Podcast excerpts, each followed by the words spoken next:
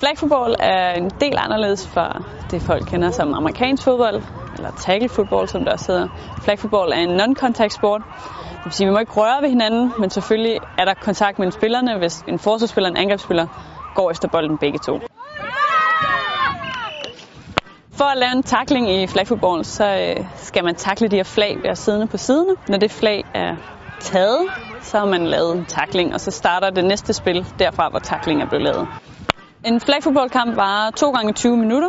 Man har fire forsøg til at sætte et offensivt drive op, som vi kalder det, hvor man kommer fra sin egen 5 yard linje, fire forsøg til at komme over midten, og igen fire forsøg til at komme ned og score. Når man scorer, laver man en touchdown, giver 6 point. Så har man mulighed for at lave et ekstra point for ens 5 yard linje.